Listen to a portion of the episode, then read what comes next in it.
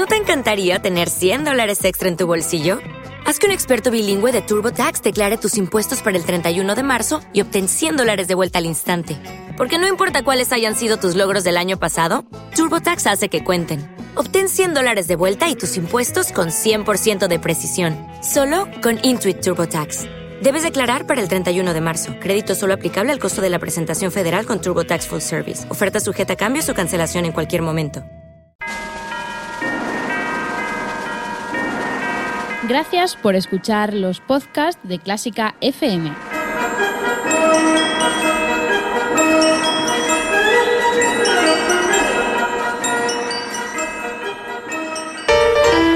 El ático de Clásica FM.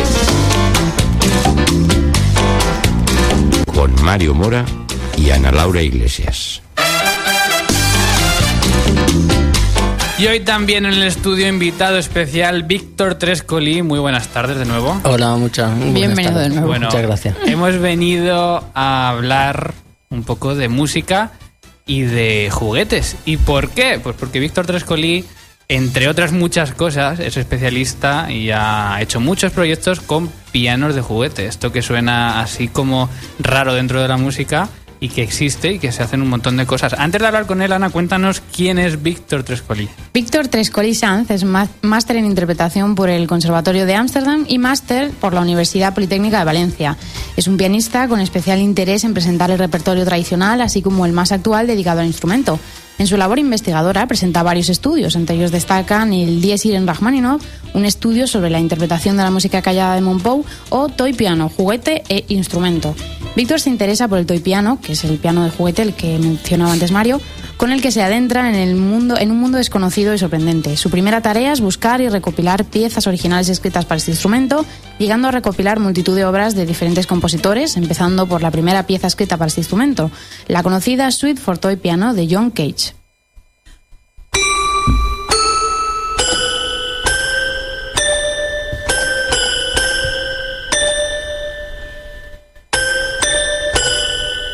Así que, Víctor, esta es la primera obra que se escribió para los famosos pianos de juguete. Sí, así es. Y tú has tenido el placer de interpretarla, supongo. Claro, además no pocas veces. Es una de las cosas que se programan. ¿Hay mucho repertorio para este instrumento? Eh, Es curioso porque cuando has dicho la palabra especialista, mm, siento como que se me queda un poco, me viene grande, ¿no? Pero sí que es verdad que desde que empecé a introducirme en el mundo de los pianos de juguete, la, la actividad en ellos no, no ha parado, ¿no? Ni un momento. Y así como dices, la, la pieza esta de, de Cage, la Suite for Toy Piano, sí que es la primera pieza que se escribió para los pianos de juguete. Pero lo curioso de esta historia ya no es que se escriba para pianos de juguete, sino cómo llegó Cage a, a hacer esto, ¿no? Cuéntanoslo tú. Porque Cage era una persona que daba muchas vueltas en, en cómo, cómo investigaba para, para sus creaciones y, y es curioso porque en el momento que, que sucede esta, esta obra era cuando estaba justo había terminado las, las sonatas e interludios para piano preparado y quería introducirse en un mundo como más más normal, ¿no? Entre comillas, por decirlo de alguna manera. Y no se le ocurre, No se le ocurre otra que cosa. Buscaba sonoridades que el propio instrumento, sin ser, sin ser modificado, generara, ¿no? Y, y, Y tuvo que buscar otro instrumento. y buscó esto. Yo creo que justamente tenía una tienda de juguetes enfrente de Ah. casa. Y le- lo primero que vio. Y se le encendió la bombilla. sea y así fue como surgió, ¿no? Era un instrumento de nueve teclas De nueve. y Bueno. en, en ellas está realizada la O sea, pieza. o sea, que me doy cuenta que todos os acercáis al, al piano de juguete por alguna historia personal, porque me consta que en tu caso es igual. Sí, básicamente hay dos razones, ¿no? Una es, bueno, aquí todos somos músicos, ¿no? Y sabemos el esfuerzo y la dedicación que tenemos que hacer para mantener un cierto nivel y, y el hastío que sufrimos, ¿no? El cansancio que sufrimos en ciertas ocasion- ocasiones. Y, y para mí fue como una válvula de escape, ¿no? Dije, quiero tocar otras cosas, quiero hacer otras cosas Claro. y, y lo mejor que sé hacer es tocar un- el piano, pues voy a probar con uno más pequeño.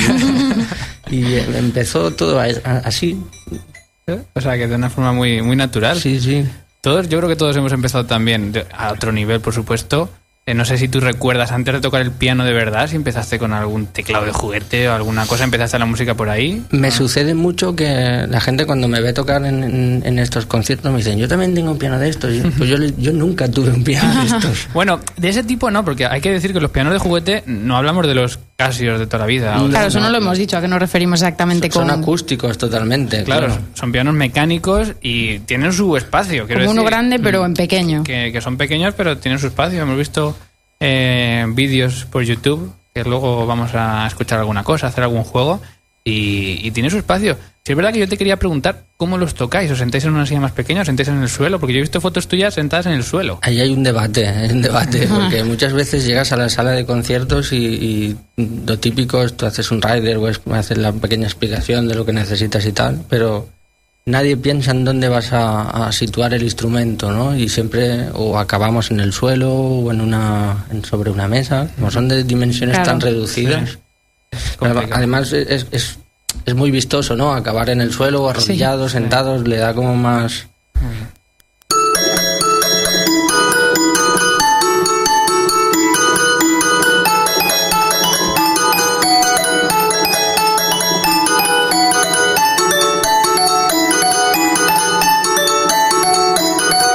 Bueno, así comienza tu CD Sons Petits, no sé si lo he dicho bien. Perfecto. eh, dedicado precisamente al piano de juguete y esta obra que abre el, el CD se llama Postales. ¿Qué nos puedes contar de esta grabación? Sí, el Sons Petit eh, surge a partir de, de- del encuentro con un con el director de una discográfica en Valencia. La discográfica se llama Gat Gat Music, que se interesaba pues en un poco expandir el mercado de la música clásica con, con gente local y con gente no local que hiciera cosas desde el mundo clásico, pero que fuesen un poco distintas, ¿no? y surgió la, la idea de, agrupar todo lo que yo había hecho hasta el momento, todo, por decirlo de alguna manera, el producto personal que yo tenía hasta el momento y lo, lo agrupamos todo en este CD. Muy bien, pues así suena.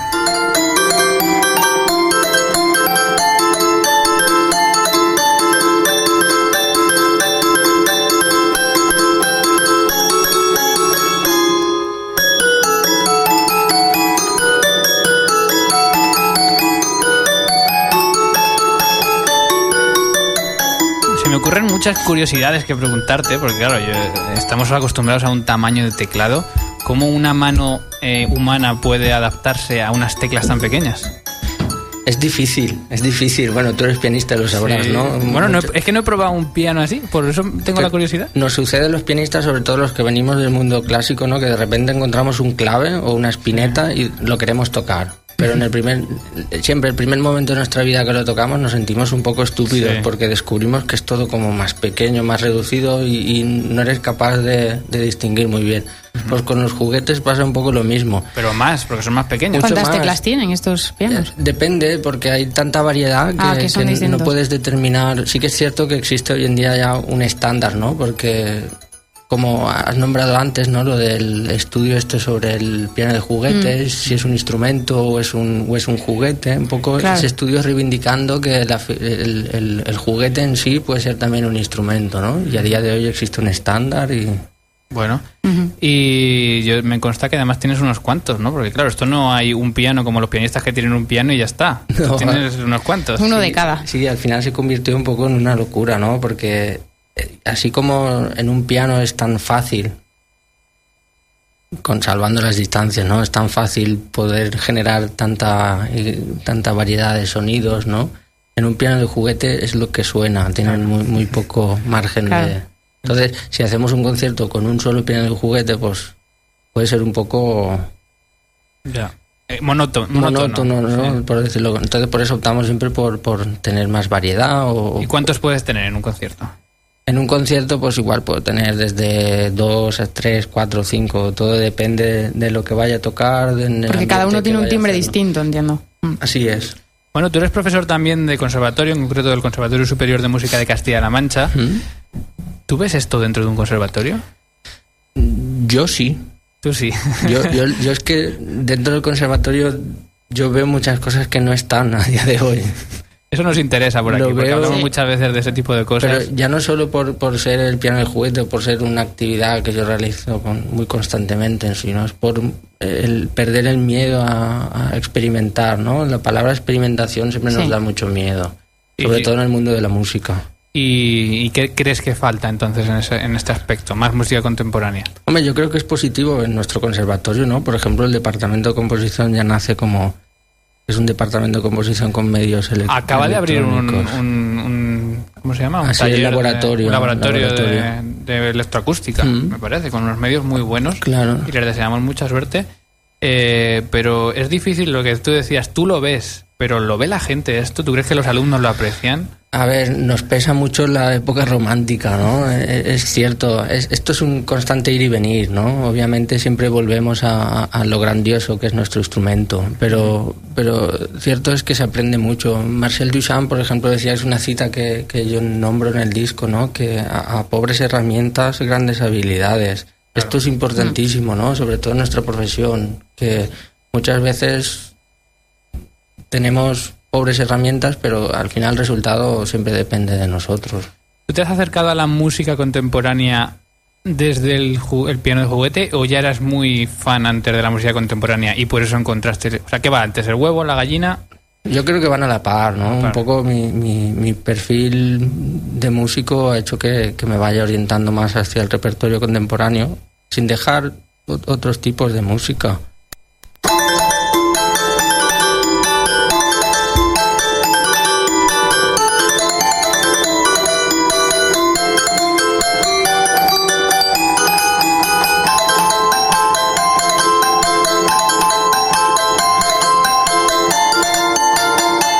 Escuchamos ahora Vals para Julia.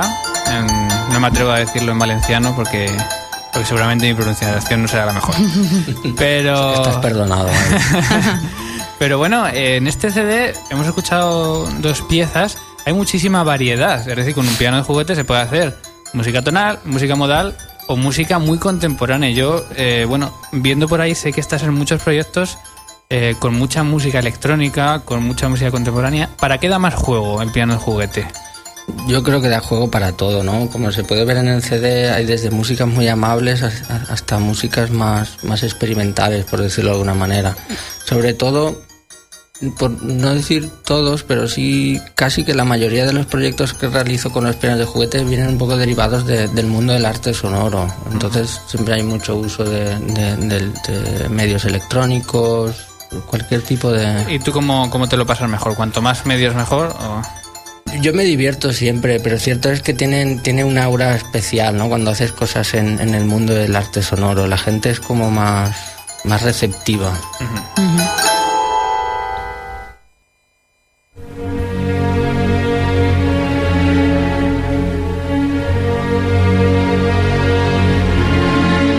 Clásica FM.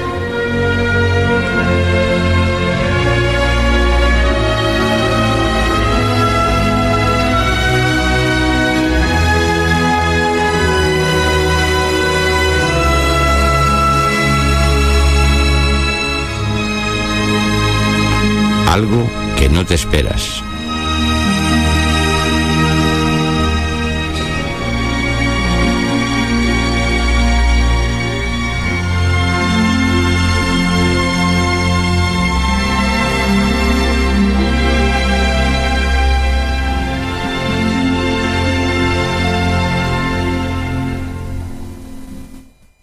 Seis y 40 de la tarde, lo estamos pasando aquí muy bien con Víctor Trescolí, con Ana, Ana Laura Iglesias, hablando de juguetes en la música. Y bueno, eh, vamos a relajarnos con los juguetes más famosos de la gran pantalla y enseguida seguimos hablando con él.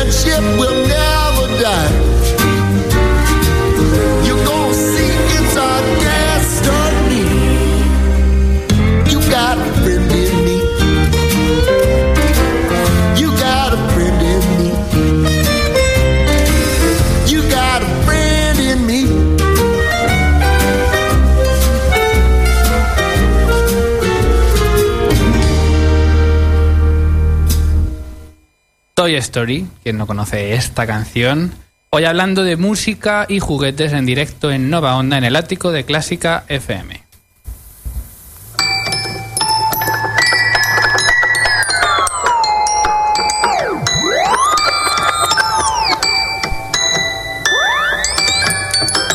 Bueno, seguimos escuchando pistas de tu disco, Víctor.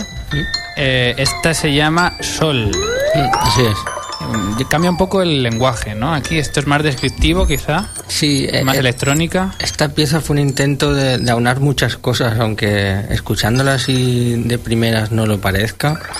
Eh, así como todos los proyectos con, con los pianos de juguete son un, un intento de una vuelta hacia la infancia, ¿no? Se me ocurrió la, la gran idea de coger una canción infantil y, y transformarla de forma que no se perciba prácticamente, ¿no? El- La obra está todo el sonido es, es el sonido del instrumento, pero está procesado a partir de, de un programa elaborado con Max MSP.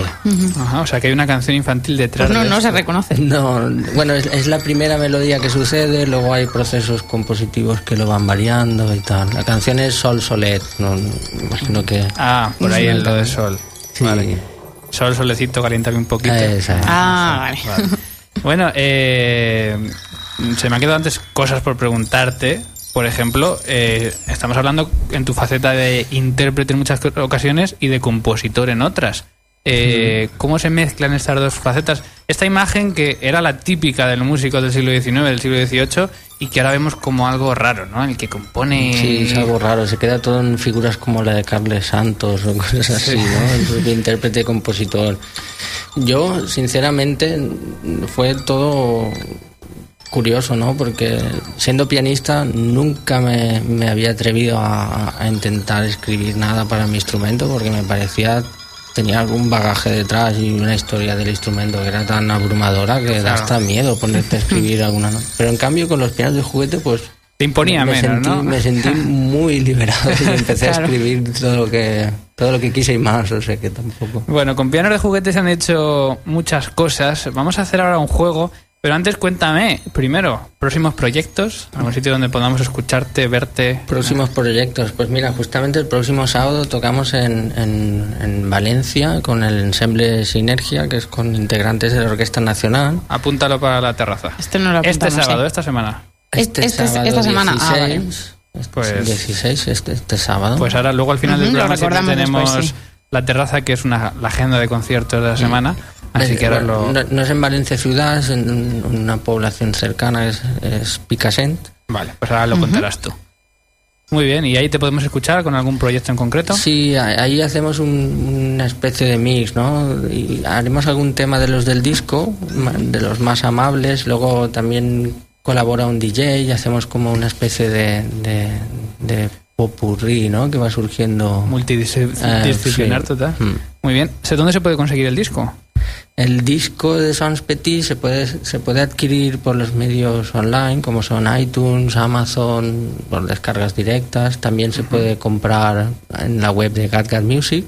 Muy bien. Y por supuesto asistiendo a cualquiera de, de los conciertos que se realizan, siempre vienen conmigo. Bueno, y tienes una web también con todos los detalles, que es www.victor3colisanz.com. Ahí podemos ver todo, ¿no? Ahí está todo, es como una especie de... De, De caja de sorpresas. Sí. Muy bien, bueno, hemos dicho que esta, esta pista tuya del disco Sol venía de, de una música infantil. Y hemos preparado un juego, y es que vamos a escuchar eh, vídeos de YouTube que hemos encontrado de gente tocando en pianos de juguete compositores clásicos.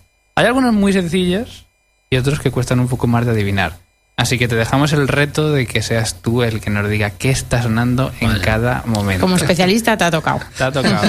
pianista y además pianista también de piano de juguete. A ver, a ver cómo andas. Primer vídeo.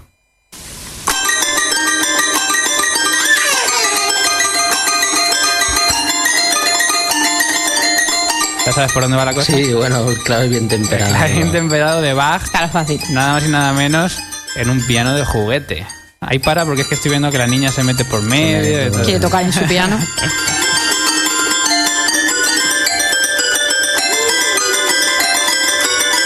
de aquella manera también, ¿eh? Pero bueno.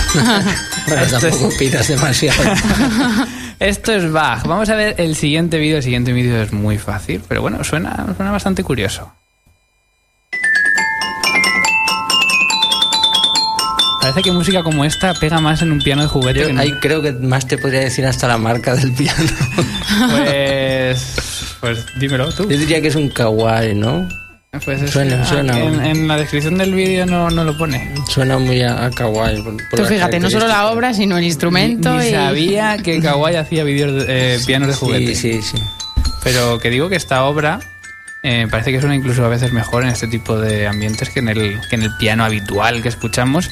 Y es que hay que decir que existía un piano, yo, yo- batallitas, ¿no? Cuando vivía en Londres estuve un tiempo trabajando en el Museo de Pianos de la Royal Academy of Music y había un piano con siete pedales. Mm, Uno de ellos era para resonancia, como hoy en día, y los otros seis eran percusión. Mm. Y siempre se contaba o contábamos a los que venían, no sabíamos si era verdad o no, pero cuando venían visitores siempre les contábamos que ese piano, por ejemplo, para las danzas eh, turcas, como en este caso, se utilizaba con toda la percusión a la vez. Entonces, Claro. bueno, eh, al fin y al cabo, parece que tocamos hoy, hoy en día música para piano que realmente no estaba concebida como, como, como eso. Bueno, Mozart. Seguimos el siguiente vídeo. Quizás se complica un poquito. Vamos con él.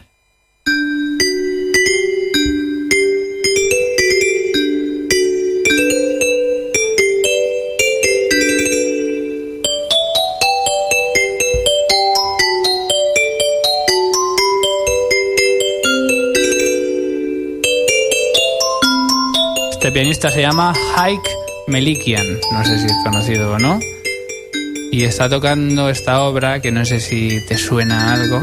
Es Händel. Ocho piezas para un reloj musical. Se llama la No obra. sabemos qué es. Eight pieces for a musical clock. Haik Melikian en una versión para piano de juguete. Más música. Eh, esta es muy conocida, pero cuesta reconocerla yo creo que por el tipo de piano. A ver si la reconoces.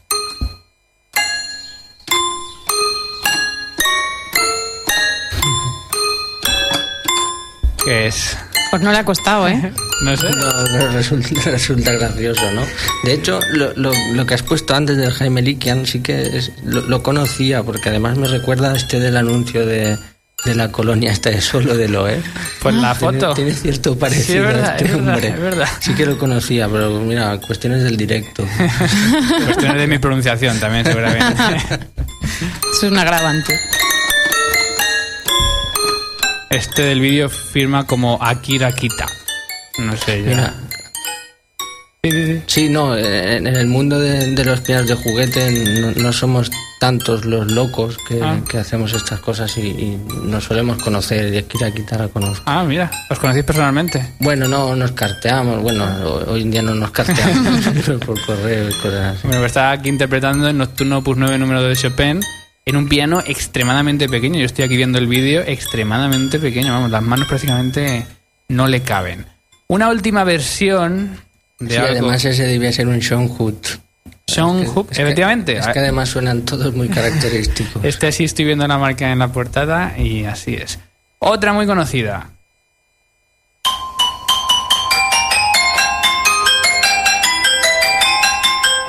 Esta también es Akira Kita. ¿Es él o ella? Él. No, ella. Pues no sabría decirte, nunca le he preguntado. él. no es algo que, que se la preguntan por correo. Es que aquí está, aparece en un vídeo así de perfil, parece ella, pero no está muy claro. Yo- Eh, yo, diría que es él.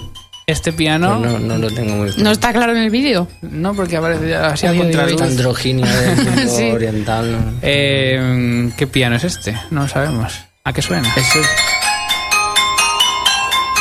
eso es un Michelson. Ah, mira. Oye, tenemos que haber preguntado Hombre. solo por pianos, ¿eh? Bueno, y en- buscando, buscando, nos hemos encontrado con un concierto para eh, piano y or- para piano de juguete y orquesta de Keith Kirch. Ah, no, Keith Kirchhoff toca. Este no sé si lo conoce. Pero es suyo también el concierto. No, Matthew McConnell. Ah. Matthew McConnell's concierto para piano de juguete y orquesta. El, el, Sí, sí. no, el Kate Kirchhoff tiene unas piezas también para Ah, piano de juguete componga y, también, el- sí. y electrónica que son Ah. juegan un poco con el concepto de la saturación y cosas así. Pues mira, si es una Matthew McConnells.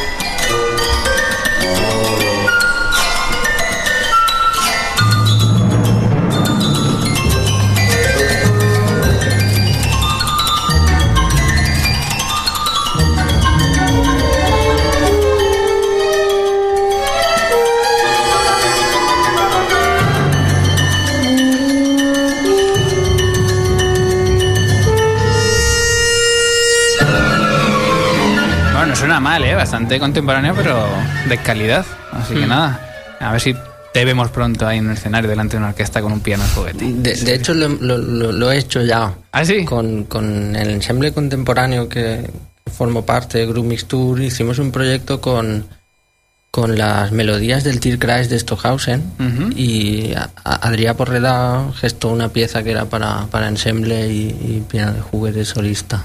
Muy bien, bueno, pues eh, ¿hay grabación de eso? ¿Se puede ver en algún lado? Sí, en la web creo que está. Fíjate, pero podríamos haber escuchado. Bueno, Pues En sí. la web creo que está. Así que quedas invitado a venir otra vez porque nos han quedado muchas cosas. Vamos de momento a la terraza y ahora después nos despedimos de ti.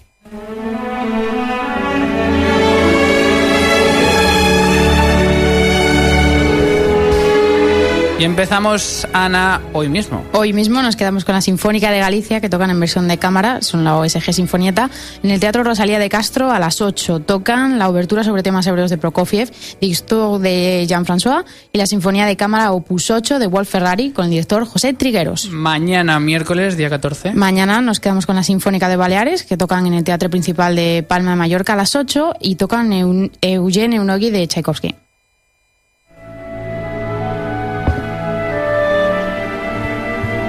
Galicia, Baleares y nos vamos ahora a la otra punta, Extremadura. Nos quedamos con la Sinfónica de Extremadura, que toca en el Palacio de Congresos Manuel Rojas de Badajoz a las ocho y media, y hacen también un ciclo de cámara en el que tocan la impresión nocturna de Andrés Gaos, el idilio de Sigfrido de Wagner y la noche transfigurada de Schoenberg. El viernes 15, Pues el viernes nos vamos a ir a Canarias a escuchar a la Sinfónica de Tenerife, que tocan en el auditorio Adam Martín a las ocho y media, y tocan la pavana para una infanta difunta de Ravel, el concierto de Aranjuez de, de Rodrigo, con el afamado guitarrista griego Miros Karadagrik y la segunda de, de Sibelius. afamado, uno no sabe por qué muchas veces. pero- Afamado, lo dejamos Afamado. ahí. Y el sábado, antes de que me hables de Bilbao, le preguntamos a Víctor. Eso es, hay que ver tiene que pasar el sábado. A ver, espera, perdona, perdona, perdona. Ahora. Sí, el, el sábado estaremos en Picassent, un pueblo muy cerquita de Valencia, pues experimentando un poco con músicos que se cansan de hacer música clásica y quieren abrir sus horizontes. Bueno, luego estas cosas nos las ponemos en las redes sociales. Eso es, nos aguardamos. Arroba Víctor Trescolí, ¿no? ¿Me equivoco? Eh, sí, el Twitter. ¿Ves? Fíjate tú, qué memoria tengo yo. Muy bien. Y bueno, si tenéis algún Twitter del grupo o lo que sea, pues... De- del Sinergia no sé si existe porque yo soy un poco, voy, voy mutando con ellos, Ah, pero... muy bien. Bueno, pues aprovechamos ya para, para despedirnos de ti, Víctor, mientras acabamos esta terraza. Muchas gracias por haber estado por aquí. Nada, gracias Muchas a gracias. vosotros y un placer. Te esperamos pronto. Seguimos la terraza, Ana, el sábado también en Bilbao. ¿No te encantaría tener 100 dólares extra en tu bolsillo? Haz que un experto bilingüe de TurboTax declare tus impuestos para el 31 de marzo y obtén 100 dólares de vuelta al instante. Porque no importa cuáles hayan sido tus logros del año pasado, TurboTax hace que cuenten. Obtén 100 dólares de vuelta y tus impuestos con 100% de precisión. Solo con Intuit TurboTax. Debes declarar para el 31 de marzo. Crédito solo aplicable al costo de la presentación federal con TurboTax Full Service. Oferta sujeta a cambios o cancelación en cualquier momento.